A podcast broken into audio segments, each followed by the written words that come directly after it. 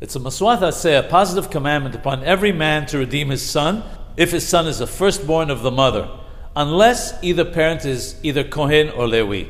The pidyon, the redemption, must be held on the 31st day and not before. The pidyon is made with coins or other vessels that have the silver content of five shekel hakodesh, five holy shekels.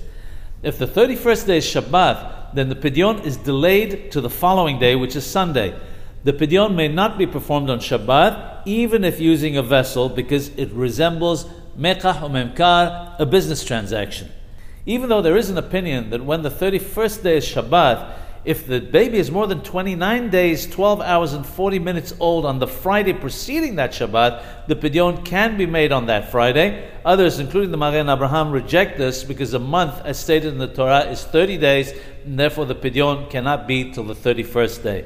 If the Pidyon was performed on a Friday under these circumstances that we've just mentioned, it should be made again after Shabbat, but without the blessings.